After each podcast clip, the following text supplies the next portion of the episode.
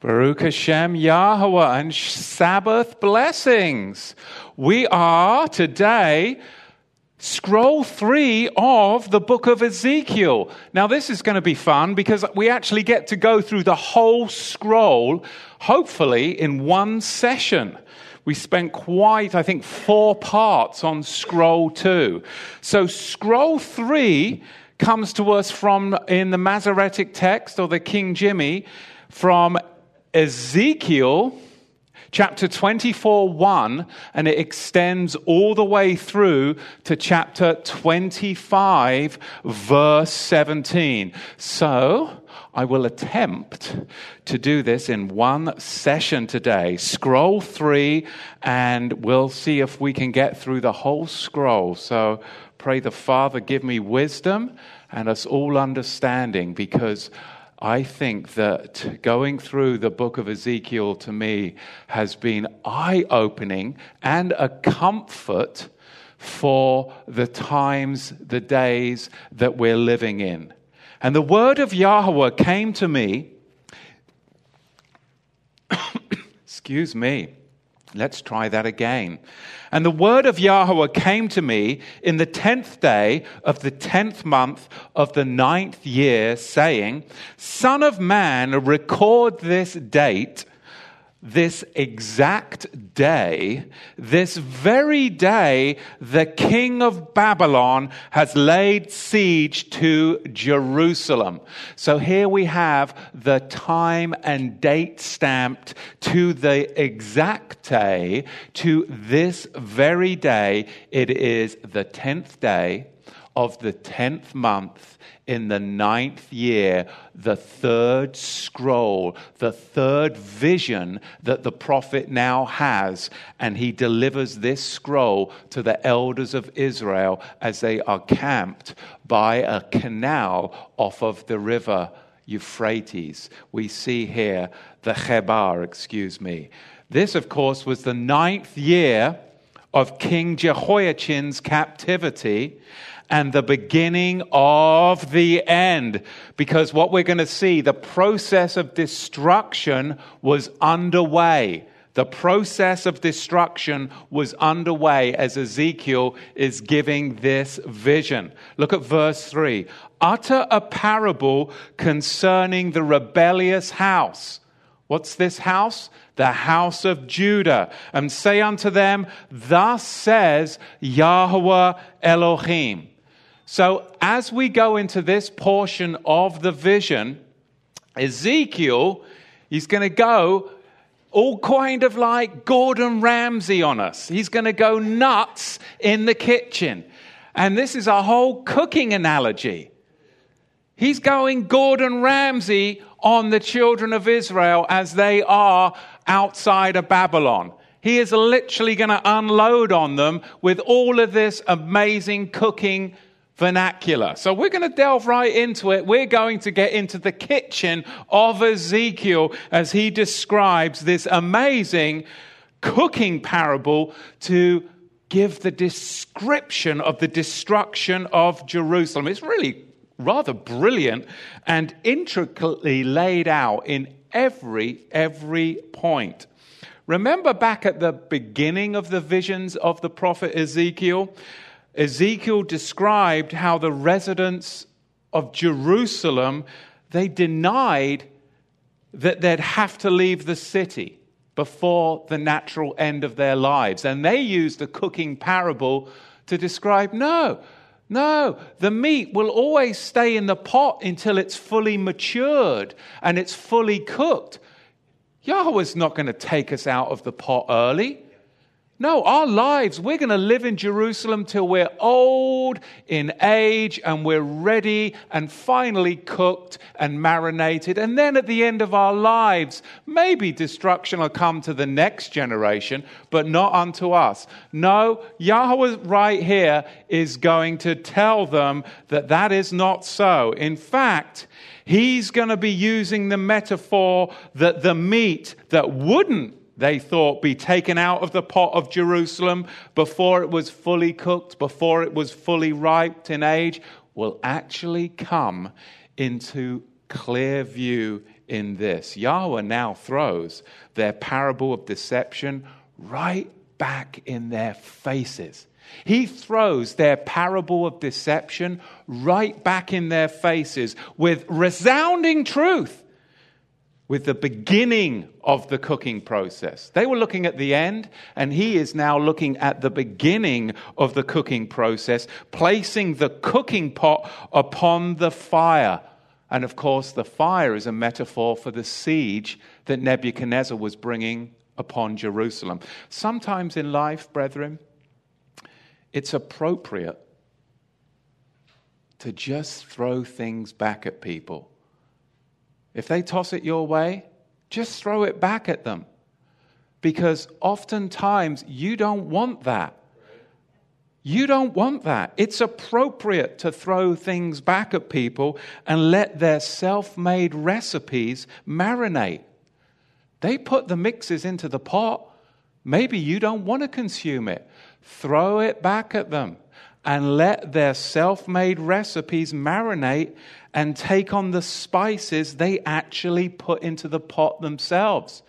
You didn't put the spices into their pot, they cooked up their own recipe. And this is the case of Yahweh and Judah. He's throwing it right back at them. They marinated this. They put the ingredients in. They threw it his direction. And Yahweh was like, no. And he threw it right back on them. And now they have to deal with the consequences of the witch's brew that they concocted. This is a parable for all of us to pay attention to today and something that we should live by. Look at the word of Yahweh. Because if we're going to go all Gordon Ramsay, if I was to go all Gordon Ramsay today and comment on current events in light of this vision, and I'm to use cooking metaphors, and I look today at the things that are going on in the world, I would have to assert that we too today are within the pot we too are within the pot. And that pot has just been placed upon the stove. Now, it might be on low, but it has been placed upon the stove. But all the ingredients today, they've been added. Can you see that? Look at today's current events. All the ingredients have been added, the pot has been placed on the stove, and we actually have a recipe for disaster from Capitol Hill all the way down to commerce. And it looks like we're cooking what? To me, it looks like we're cooking Peking duck with General Tso's recipe, right?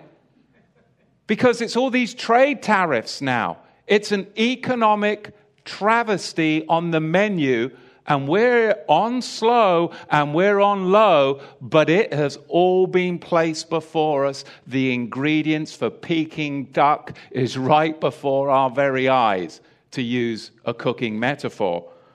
Put on the pot, put it on, and then pour water onto it. Now, what happens, using and going with this whole cooking analogy, what happens when you pour a little bit of water into the cooking pot? What does that do?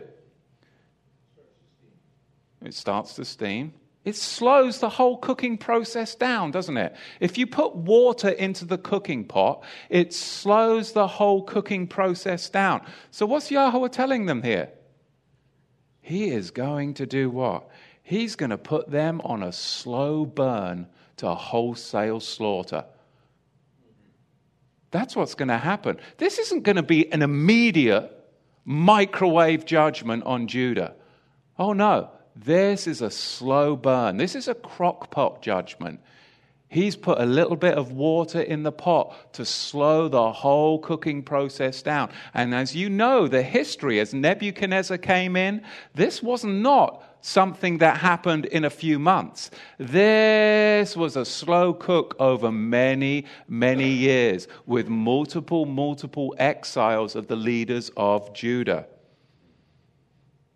You see, there never will be microwavable faith. Our faith is developed over years. It's a slow process. And judgment and consequences of sin. It's not microwavable. You don't just go out last night and start sinning and it just hits you, the consequences. It's slow, compounding, crockpot. It will eventually catch up to you and you'll get burnt. You might try and clamber out of the pot, but you'll actually be entrapped by the very ingredients and flavors that you brought forth. People don't seem to realize that. Verse 4 Gather the pieces into it, every good piece, thigh and shoulder, fill it with choice bones. So, what this is talking about is Judah's rulers and leaders. These are the choice bones. These are the good pieces that were flocking to the inner pot, to the inner city. Why? Because they wanted to take refuge where they perceived the safety was. This is a lesson for us today. Because as it was then, so it is today. Our leaders today are planning it again. They think that the general population is so dumb that they'll flock to the center of the crockpot because that's where the safety is. Hey, come into the FEMA center. Hey, come into the Red Cross area. Just walk right through that turnstile, sign your name there. We'll give you some woolen blankets, some vaccinations, and we'll give you some MRE meals. Come into the center of the pot. And you know what? Most people are going to do that. No, this is not a good solution. Verse 5 Take the choicest of the flock. You see, will always be the elite, the choicest, that will trample over the rest. That's what we see right there in the days of Ezekiel. It's always the elite, the choicest of the flock, that will trample over all the common folk just to find that perception of safety. You see it today. And pile the bones under it. The bones represent the elite soldiers, the elite soldiers of Judah. The elite will bring in today in our times. When the apocalypse happens, what will they do? They'll bring in the special forces only to protect what? The choice cuts, just as in Ezekiel's day. It's funny, isn't it, how when you see all these gun um, control politicians and all these gun control actors out there, but they have elite forces protecting them. They have armed bodyguards while they demonstrate about having guns. It's just the same as it was then as it is today. There's nothing new under the sun. As long as peasantry doesn't have the weapons, they'll, they'll, uh, they'll cause a big kerfuffle about, oh, you shouldn't have guns, as their armed security is standing off camera hypocrisy. The elite will be protected, the peasantry will go into the camps. Bring it to a rolling boil. This is the fires of Jerusalem. Those fires of Jerusalem would be super intense. And we know today we've got to deal with fire, the ring of fire. We live on the ring of fire in the United States, and eventually that's going to flare up and it's going to be so intense. Some scientists are saying that anything west of I 5 is going to be toast. It's all going to fall into the ocean. That's what they're saying. West of I 5 will be toast. Not to mention the migrant fuel that's been added to the flames all across Europe. All across Europe. Bring it to a rolling boil so that its bones also seethe in it. Verse 6 of chapter 24. Therefore, thus says Yahweh Elohim Oi, to the city of bloodshed, to the pot whose corrosion is in it, whose rust will not come off of it. Now, of course, this represents the wicked people in Jerusalem. They've become so corrupt, and their corruption was from the inside out. And that's why Yahusha came along and he said to them, You know, you're just whitewashed tombs sepulchres full of dead men's bones. The problems that you have with one another, where do arguments and wars come from? They come from your own selfish desires from within yourselves. We have to clean the rust and the corrosion off from the inside of us so that we can truly be a good savior to those around us. But the problem is, it's everybody else's fault. Instead of us looking inward, we tend to tend to look outward because it's so much easier. But we've got to get off of our own rust. We've got to get off of our own corruption. Me as well as you, we look inward, scrub your own pot. That's really what he's saying. Draw it out piece by piece, no lot would fall for it. Meaning the exile wasn't going to be quick and painless.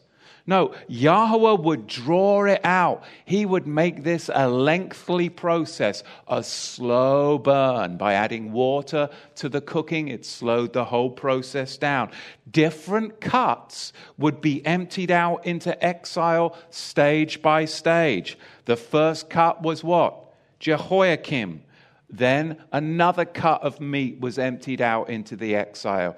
Jehoiachin. And then another cut. Finally, Zedekiah. That cut of meat was emptied out of the pot into the exile. So this is what it's talking out. Draw out piece by piece. Ezekiel is using this Gordon Ramsay nuts on them, you know? And they're like, they haven't, they're not, they're not taking it. But he's actually using this whole cooking metaphor to really bring forth the judgment that's about to happen. Today, as I look around and I see the political landscape, what do we have? We have pieces being drawn out of the pot, choice piece by choice piece a piece of meat being taken out, another piece of meat being taken out, another piece of meat. Look what's being drawn out today before us. Drawn out from what? The dregs whose corruption is from within itself. First, we've got the movie spectrum. First of all, they're taking that piece of meat, Weinstein, they're drawing him out. The next thing you know, Kevin Spacey. Boom, they're taking him out the pot. The next thing you know, it's Crosby. He's out of the pot. The next thing you know, it's MSNBC's Matt Lauer. He's out of the pot. And then we've got Rose and finally Hoffman out of the pot. They're just dragging all these people out of the pot. And you're like, what's going on? And that's just in the media landscape because their corruption is within themselves. Look at the political spectrum. I mean, not many people are aware of the cuts that have been taken out of the pot. We've got the US attorney fired, the US deputy attorney general fired, the FBI director fired. We got the director of national security fired. All of them taken out of the pot. We got the senior director of National Security Council fired. This is, this is unprecedented. We've got the communications director fired out of the pot. We've got the national security advisor resigned under pressure out of the pot. We got the deputy chief of staff resigned under pressure out of the pot. Don't you see what's cooking in the witch's cauldron? And they're literally taking the pieces out right before us. This is a cooking metaphor. Have the eyes to see through the word. 40 different, 47, excuse me, different cuts have been taken out recently out of the pot.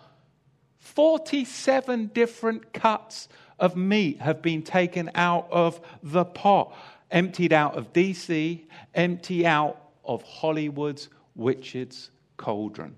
It's amazing to me. Don't you see how no lots, like in our text, no lots were cast either, were they? All of these people were found guilty without ever going to trial. You're guilty until proven innocent just through slander and malicious words. Isn't that amazing? That's the kind of society that we live in. Usually, You'd have an impending army that would cast lots for the booty of a nation or a city. But it was a free for all, just a total free for all, full sale carnage and mayhem. There was a wholesale, dis- indiscriminate slaughter that came upon the inhabitants of Jerusalem. There was no casting of lots, there was no order, there was no legal process. Today, There was no casting of lots. There was no order. There was no legal process. Just an indiscriminate outing of people, right? Outed as guilty before any trial of jury before their peers. They were removed. There was total, even in species, a reshuffling of the house of cards. Excuse the metaphor, right? But a total reshuffling of the deck. No casting of lots.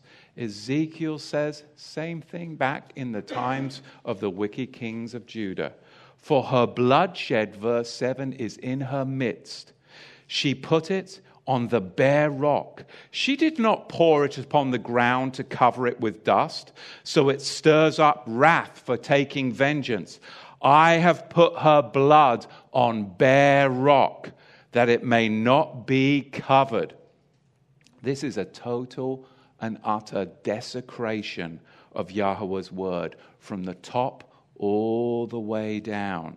The leaders hunted down Zechariah the prophet as if he was wild game to be devoured.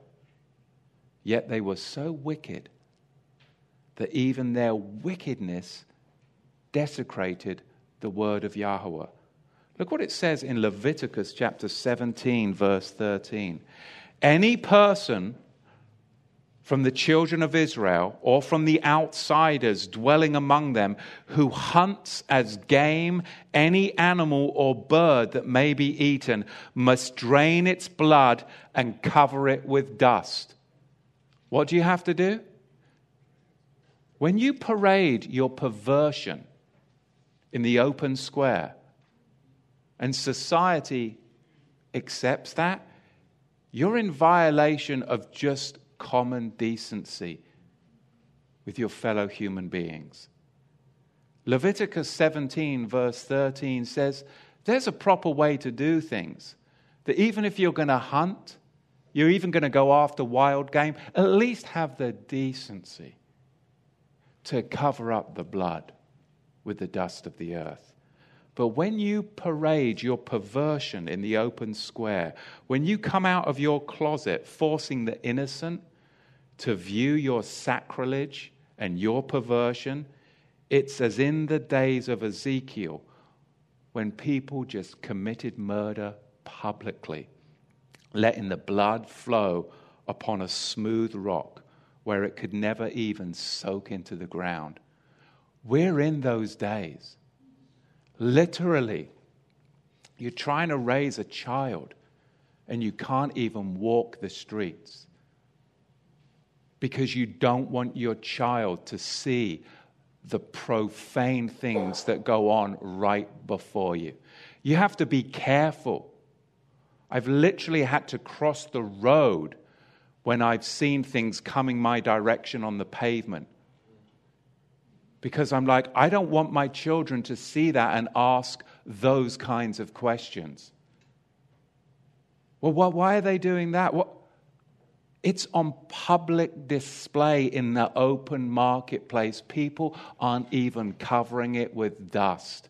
What do we do when society has gone that far? It's as if they don't even want to hide their atrocious acts. That's what it was in the days of Ezekiel.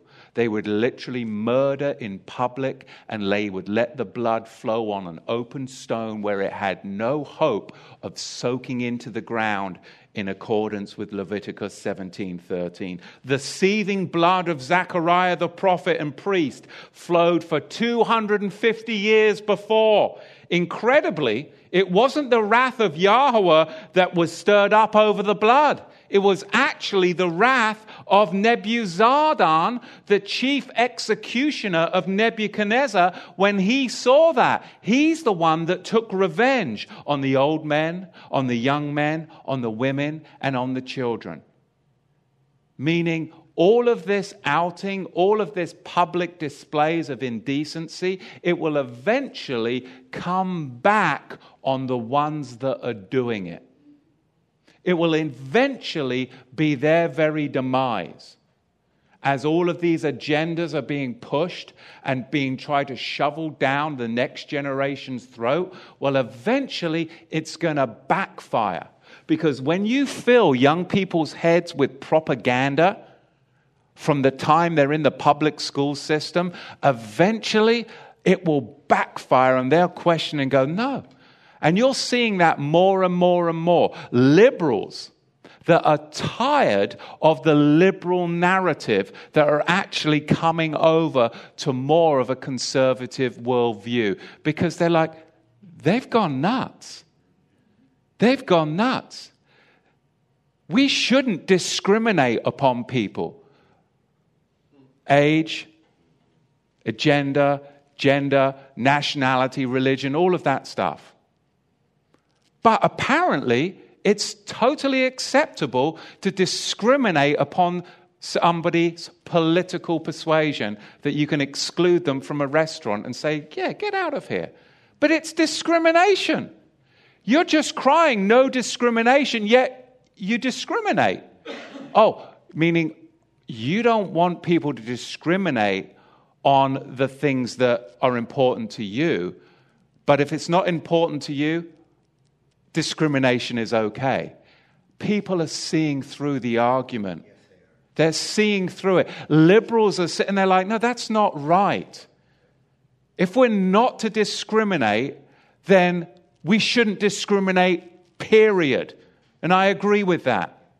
Period. That doesn't mean you condone sin. You hate the sin and you love the sinner. Because I've seen many a sinner that people would discriminate against come into the faith. And that, to me, is an amazing testimony, turning someone who was Yahweh's enemy into a friend. I think there's a proverb about that. Verse 9, therefore says Yahweh Elohim, Oi, to the city of bloodshed, I will also make the pile great, heaping on the wood, kindling the fire, boiling the meat well, and mixing in the spices. Yahweh now starts to actively take revenge in the vision. Israel's sins have increased, so Yahweh will now intensify the judgment in fine detail, even down to mixing in the spices. Spices make the meat appetizing, don't they? Yahweh is going to make Jerusalem appetizing to her enemies. He's going to draw her enemies right on top of her. Yahweh is now going to see to it that the people are tender and easy to consume by the sword. He's making that meat nice and tender, appetizing, because Yahweh is in fact the one mixing the spices into the pot. The people's fear will increase, and then they'll turn to jelly. The people's fear will increase, and then they'll turn to jelly. And what happens when well cooked meat in a liquid becomes softer and softer? It begins to disintegrate into a jelly like blob, doesn't it? But let the bones be burned Verse 11 I will set it empty upon the coals until it gets hot and its copper scorches, so its impurity will be melted, its corrosion consumed. Keep the pot on the fire. Keep the pot on the fire until even its walls get scorched out, and then all the remnants, all the filth that tried to scale its walls, those that would try to scale its walls, try and climb out of the pot to escape, well, they'll totally be burned too. Those people that tried to climb out of the pot of Jerusalem, they ended up getting burnt too. You're seeing that in DC now. People trying to climb out of that pot, people that are trying to climb out of the pot in Hollywood, guess what? They're getting totally scorched as they clamber up the sides because they mixed in the spices themselves and the corruption within, within itself. And we get to sit out on the outside and watch it all. At some point, you can try and get out of your sin, but your sin will become a trap which is sprung, a snare, a net you've spun so tight that there's no escaping it. Even if you change your mind, you sprung your own trap on yourself. You'll look around. You'll look around and you go, well, well what happened? How did I, how did I get here? How did I end up here? Well, it, it was your own recipe. It was, it was your own plans. You just sprung your own trap on yourself. Didn't you see that? At some point, you have to just learn to give people over to the way that they've determined to walk and determined to think. And I know so many of you, you try to argue and change the minds of those that you love or those that you've fellowshipped with. But there's no doing it. Only the Ruach will change a person. We can't. You just have to give the people over to their own desires and let the springs of their own traps flip. That's when Yahweh works. I have such a better relationship now with those closer to me, not through contention and debate, but by just living and by just relinquishing people to make their own choices. I can only make my own choice. I can't choose for you. I'm not going to persuade you, and you shouldn't try to persuade me. Yahweh, through the Ruach, will persuade us through the Word, and there is conviction. It's the Judas syndrome. It's the Judas syndrome. Given over. Burning the metaphorical pot may well feel good in the moment, but it'll forever limit your access to the choice cuts. You end up cutting yourself off from your options to the next season of blessing, which is on the menu. Why would you do that to yourself? Why would you do that to your family? And now you're all alone. Now you're isolated. Why would you do that for your kids?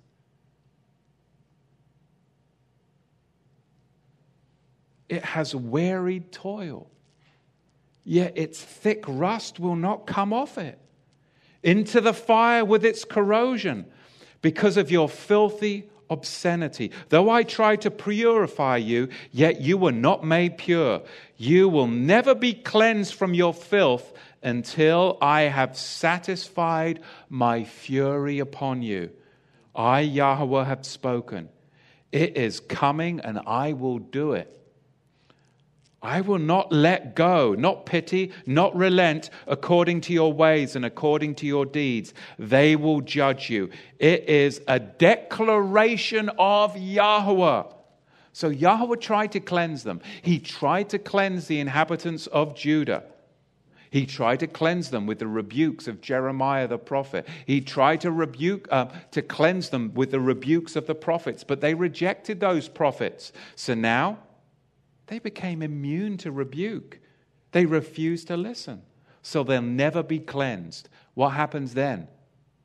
There's only judgment that awaits. Have you ever tried speaking to somebody, tried to rebuke somebody, and they just refuse to listen? Because in their own mind, they did nothing wrong. Sadly, we live amongst a society that's rejected the Bible. They've rejected the great ministers of the gospel. So now all that awaits for a large segment of our society that's gleefully proud of their sanctioned sin is judgment. Is judgment. Now we're going to get into some end time revelation about Yahweh and the relationship to the temple because there's many Hebrew roots and messianics that are all gung ho about, oh, the Jews are going to rebuild the temple. Oh, there's going to be a new temple, and we're all going to go trotting off to Jerusalem, and animal sacrifices are going to be implemented like this is a good thing. And I'm like, what about the sacrifice of Yahusha? What about that we're the living temple? Well, how does Yahweh ask us in the Word, not my opinion, in the Word, to view the temple and its destruction? Because Ezekiel and his wife symbolize the relationship between Yahweh and the temple. Both were beloved, and both would be destroyed through no fault of their own, but because of the sins of others. So the first temple and the second temple, they were destroyed not because of their lack of beauty, but because of the sins of others. Ezekiel 24, verse 15. The word of Yahweh came to me, saying, Son of man, Ben Adam, behold, I am about to take away the desire of your eyes with a single blow. But do not lament, do not weep, or allow any tears to flow. Sigh silently, do not observe mourning for the dead. Keep your turban fastened and keep your sandals on your feet. Do not cover your lip or eat the bread of mourners. Verse 18 So I spoke to the people in the morning, and my wife died in the evening. The prophet Ezekiel's wife died in the evening, and in the morning I did just as I was commanded the people said to me, Won't you tell us what these things are you are doing mean to us? Then I said to them, The word of Yahweh came to me, saying, Speak to the house of Israel. Thus says Yahweh Elohim, Behold, I will profane my sanctuary the pride of your might, the desire of your eyes, and the longing of your soul. The sons and your daughters that you have left behind will fall by the sword. You will do just as I have done. You will not cover your upper lips or eat the bread of mourners. Your turbans will remain on your heads and your shoes on your feet. You will not lament you will not weep, but you will pine away in your iniquities and groan to each other. Ezekiel will be a sign for you, just as he has done, you will do. When this comes, you will know that I am Yahweh. So today, in modern day Judaism, on the 9th of Av, what do the Jews do? They weep, they fast, and they mourn for the destruction of the first and second temple. And today we have many, many a Christian Zionist, many a Messianic that will join in on the 9th of Av with that weeping, with that reflection, with that mourning for the physical destruction of the temple that happened over 2,000 years ago, looking anxiously forward to the rebuilding of the third temple, to the institution of animal sacrifices, as if this is going to usher in the coming of the Messiah, when in reality it's going to usher in the coming of the Mashiach Neged, the anti Messiah, and the spirit of anti Messiah that is already manifest by even wanting those desires of a third temple to be rebuilt. Because the reality is, we are instructed, it's a command in the scripture don't mourn for the destruction of the temple. Ezekiel, your wife, is a metaphor for the temple and an analogy here, if you will. And you're not to mourn because you're to demonstrate and communicate to the people that the temple is not to be mourned for or pined over because we know that there's one coming in the prophetic future, Ezekiel, that is going to usher in a living temple through his final sin sacrifice for mankind and usher in a whole new realm of prophetic reality. Why do we miss that today? Because if we make the mistakes that they did in Judah, we will find ourselves with the axe of judgment and the sword of judgment also, as they did. Just say no to the ninth of Av. Just say no to the ninth of Av. Because if we're following Yahweh, we don't mourn for the destruction of the temple like the rabbinic Jews do, like the Messianics and many in the Hebrew roots. It's a command right here in the text. People are desecrating the word of Yahweh in favor of tradition, whilst crying out against church folk for doing the same thing on the other side of the aisle. It's hypocrisy. Pointing fingers at this group over here when in reality you're pining for a temple and mourning for its destruction and hoping for a third one to be built when the Bible says don't do that. You're supposed to be the living temple. Yahushua's the final sin sacrifice. Why would you want animal sacrifices to come back on the altar and rejoice with unregenerate Jews? I have no idea. Ashkenazi, sons of Japheth. It's such a mind bomb when you start to unravel the things that we've unraveled over the past few years. It brings you into this Melchizedek royal priesthood of understanding that truly is a game changer for our days and life that we live in. What's really interesting is if you look at the words in the Hebrew, husband and wife, husband is um, spelled Aleph Yod Shin. It's the Hebrew word Aish. And wife is spelt Aleph Shin Hey, Isha. Isha. So husband is the Hebrew word Ish, Aleph Yod Shin. But wife is the Hebrew Isha, which is Aleph Shin Hey. What's the commonality? Both contain the name of Yahweh. What's the teaching here? The Yod in Ish and the He in Isha, we have the name of the Creator, right? Meaning, if a husband and wife build their marriage on Yahweh, His very presence will dwell in the midst of them.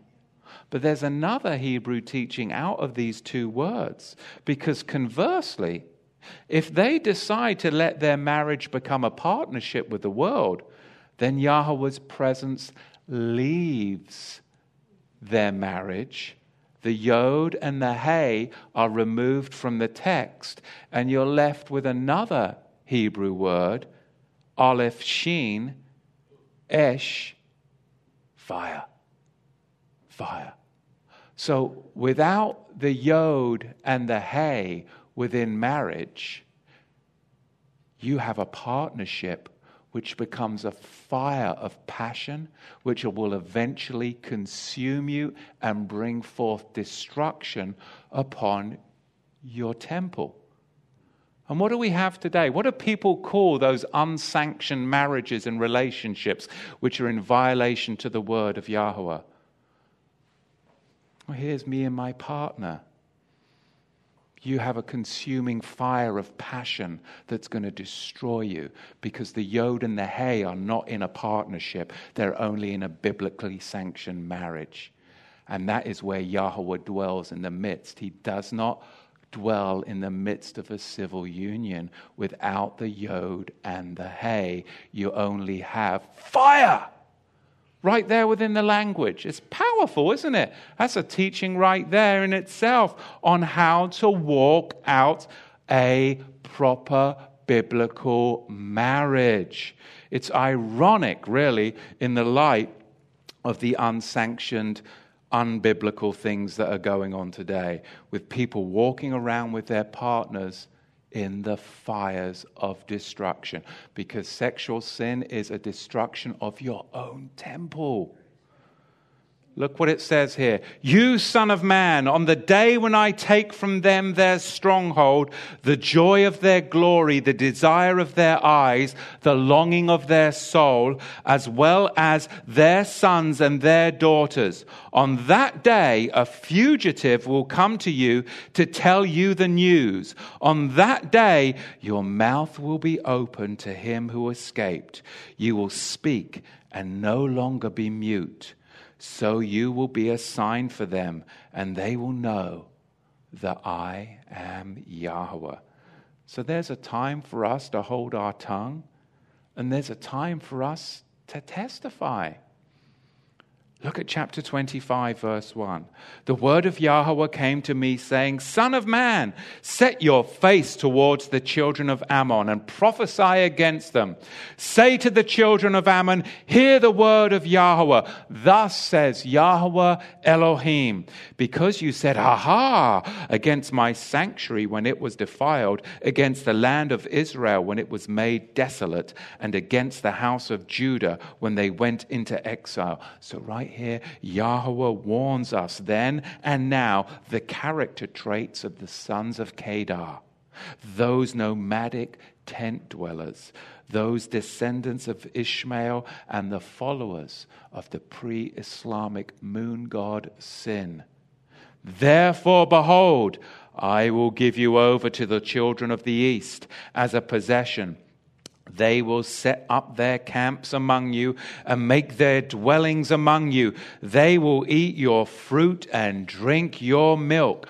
So these pre Islamic tent dwellers will, in our very days, will find them what on the shores of Europe and in America in the millions as they literally set up their makeshift migrant dwellings amongst you, terrorizing the local communities and stealing the food from the very neighborhood markets that you used to frequent that have now become unsafe for you. There's places in Sweden that you can't even go as a Swede.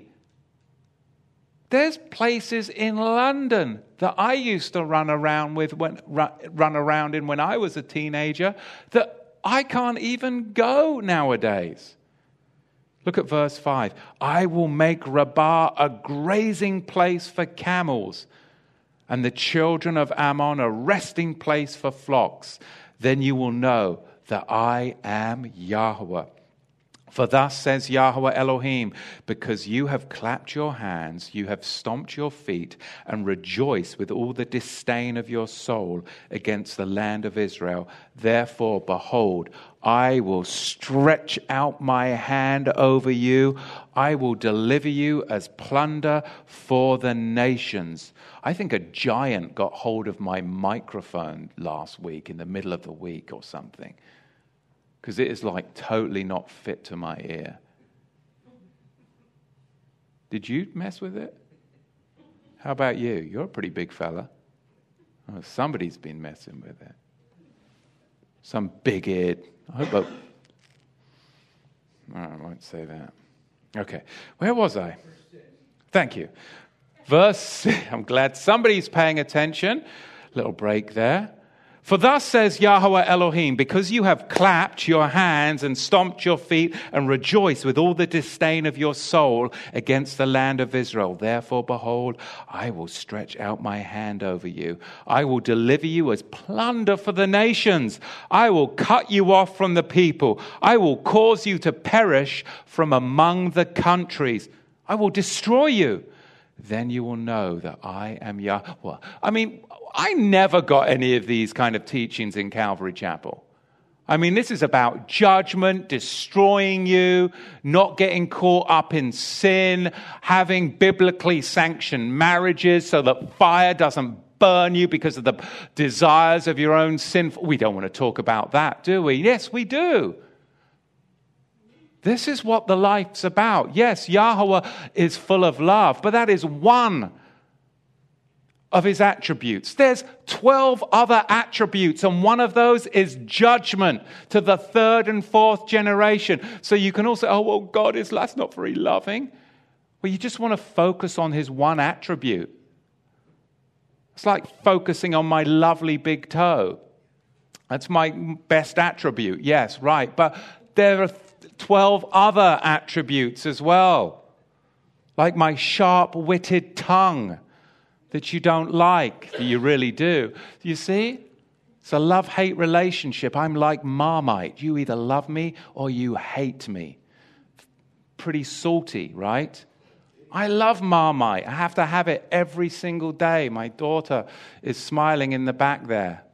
We use it as punishment upon my children.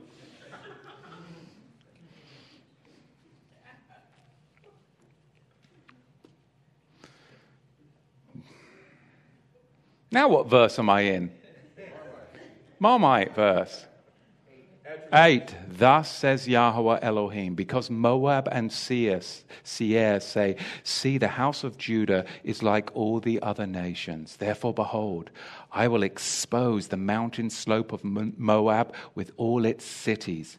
From its frontier cities, the glorious country of Beth Jeshimoth, Baal Meon, and Kiriathaim I will deliver it together with the children of Ammon to the children of the east as a possession, so that the children of Ammon will not be remembered among the nations.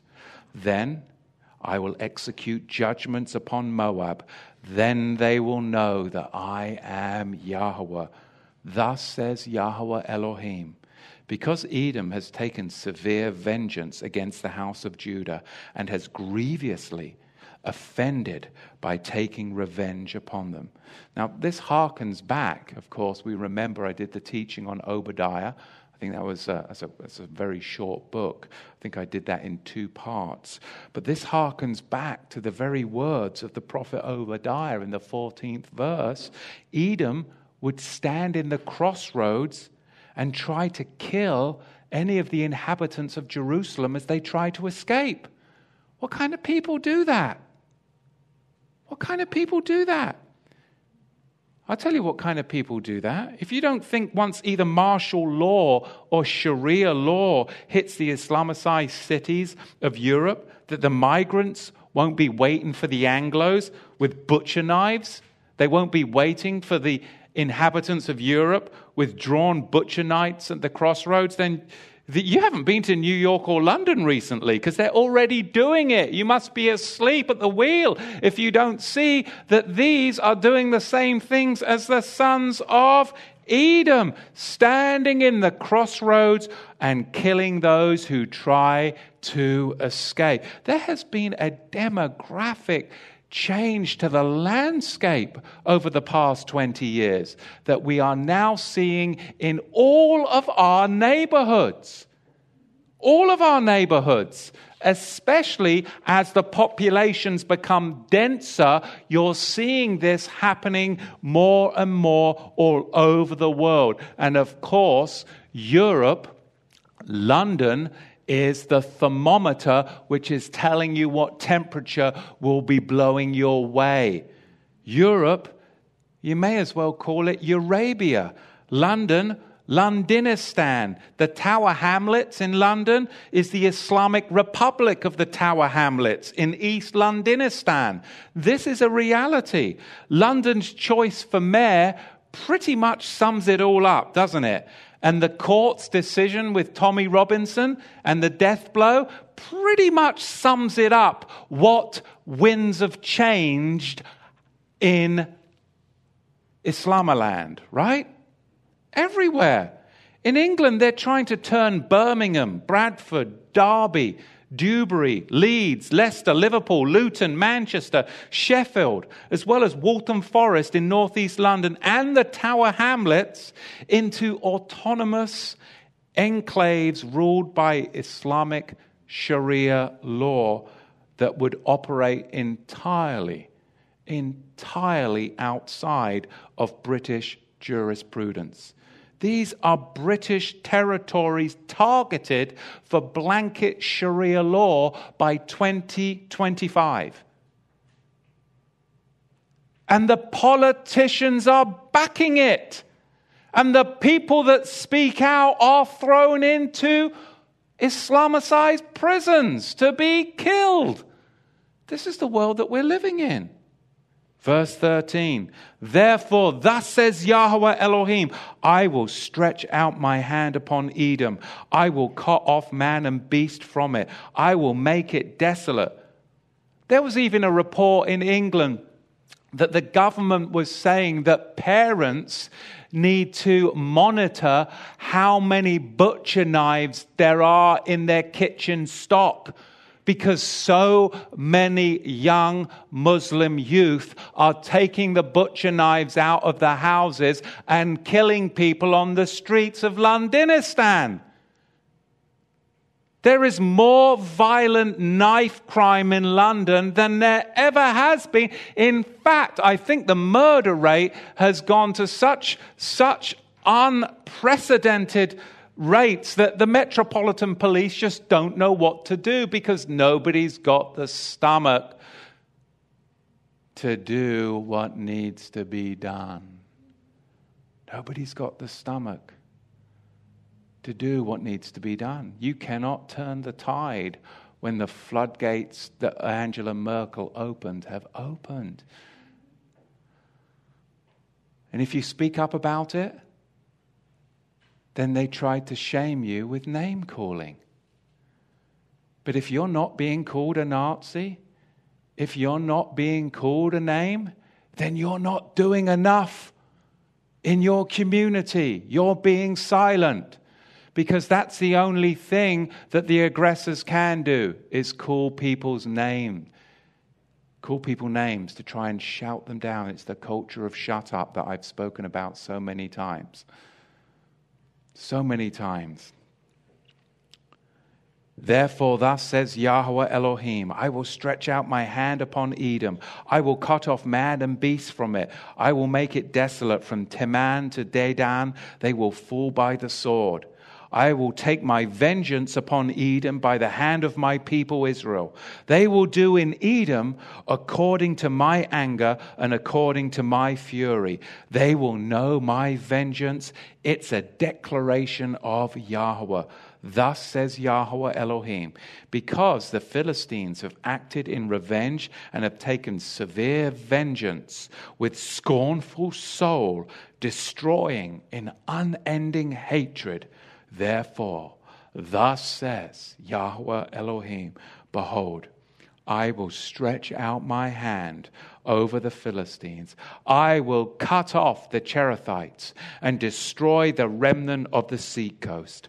I will execute severe vengeance upon them with furious punishments, so they will know that I am Yahweh when I lay my vengeance upon them. This third vision. It's, it, it really is quite devastating to hear because it's full of judgment. So, how do I deliver this and turn it into a frilly sermon? I don't.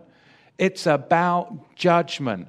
And there's a time when Yahweh wants to speak to his people about judgment. Firstly, you and I need to judge ourselves. Get the rust and the corrosion off the inside of your pot. That's the first thing. And I'm not preaching to you, I'm talking to myself as I'm talking to you. Get the corrosion off of ourselves. But also, be careful what you look at, what you speak, and who you associate with. Because sometimes you'll get caught up in a cauldron that people have mixed all kinds of spices into and then you'll try and clamber out of that pot and it'll be too late. You'll spring your own trap on the words that you've spoken about others. And you'll go, Well, how did I get here? You've been working on the recipe for months. And now you're partaking of the fatness of that meal, and you've got inner digestion, and you feel sick. Sometimes, if somebody throws something at you, just throw it right back and walk away. Because people cook up their own brew, and you have to decide whether you want to walk with that or you want to walk somewhere else. As for me and my house, we do this, and we're in the Word, in prayer, and try to walk a simple, quiet, and peaceable life. Because the Word is truly a recipe for a fragrant life that people can smell and savor. And that's what we're to do to be a sweet savor with our prayers. And we pray for our enemies and those that would try to abuse us, because that turns a curse back on itself and cannot touch you. But if you try and harbor things inside of you against others, it only ends up hurting yourself. That's why the Master said, Forgive everyone, even those that would try to do wrong for you, because it's going to better you and bring you into the next season of blessing. I'm a testimony of that. It's amazing to see how the Father is bringing us into the next season of blessing by walking out His word with a contrite and broken spirit, brings forth what? humbleness, but also strength of the inner self because there's a dependence upon Yahweh. It's time for us all to awaken to the reality of where we find ourselves when we read this text. Where do we find ourselves in this prophetic time in history that Yahweh chose to put you in? that Yahweh chose to bring you in to this world. He could have put you in the middle of the dark ages. He could have been riding around on a horse. But no, he chose to bring you in in this season of your life, in this season of the world's life.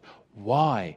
so that you could be part of that change by implementing the word to the community around you. Now, of all times, is not the time to be cutting yourself off from one another, is it? Now, of all times, when we live in such a divided world, it's not the time to be cutting ourselves off from one another. Don't spring your own trap, which will only set you and your loved ones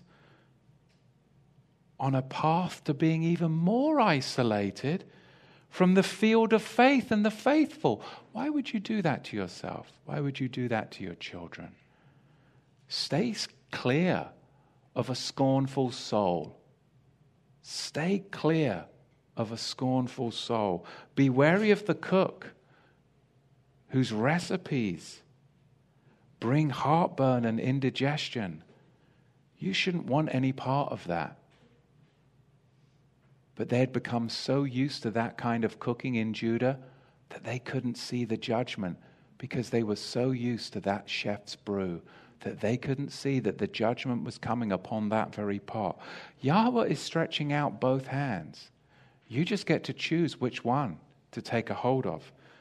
One's for blessing, and another one's for bitterness and barrenness. Well, they chose the wrong hand. They ended up with bitterness and barrenness and a pot of destruction that Yahweh poured water in because it wasn't going to be a quick judgment, it was a slow burn. Don't choose the slow burn. Clean the inside of the pot, and you'll find that your life will be a blessing not only to you, but to those that you're able to be around. That's the testimony. This is about judgment, but it's also giving us the tools for healing and health in the nations. So I love this scroll. It was a fast one, did it in one shot. I hope I would. Next week, we'll be in scroll four of Ezekiel and his prophetic visions. Scroll four next week. And again, any questions, comments at all? We can close in prayer.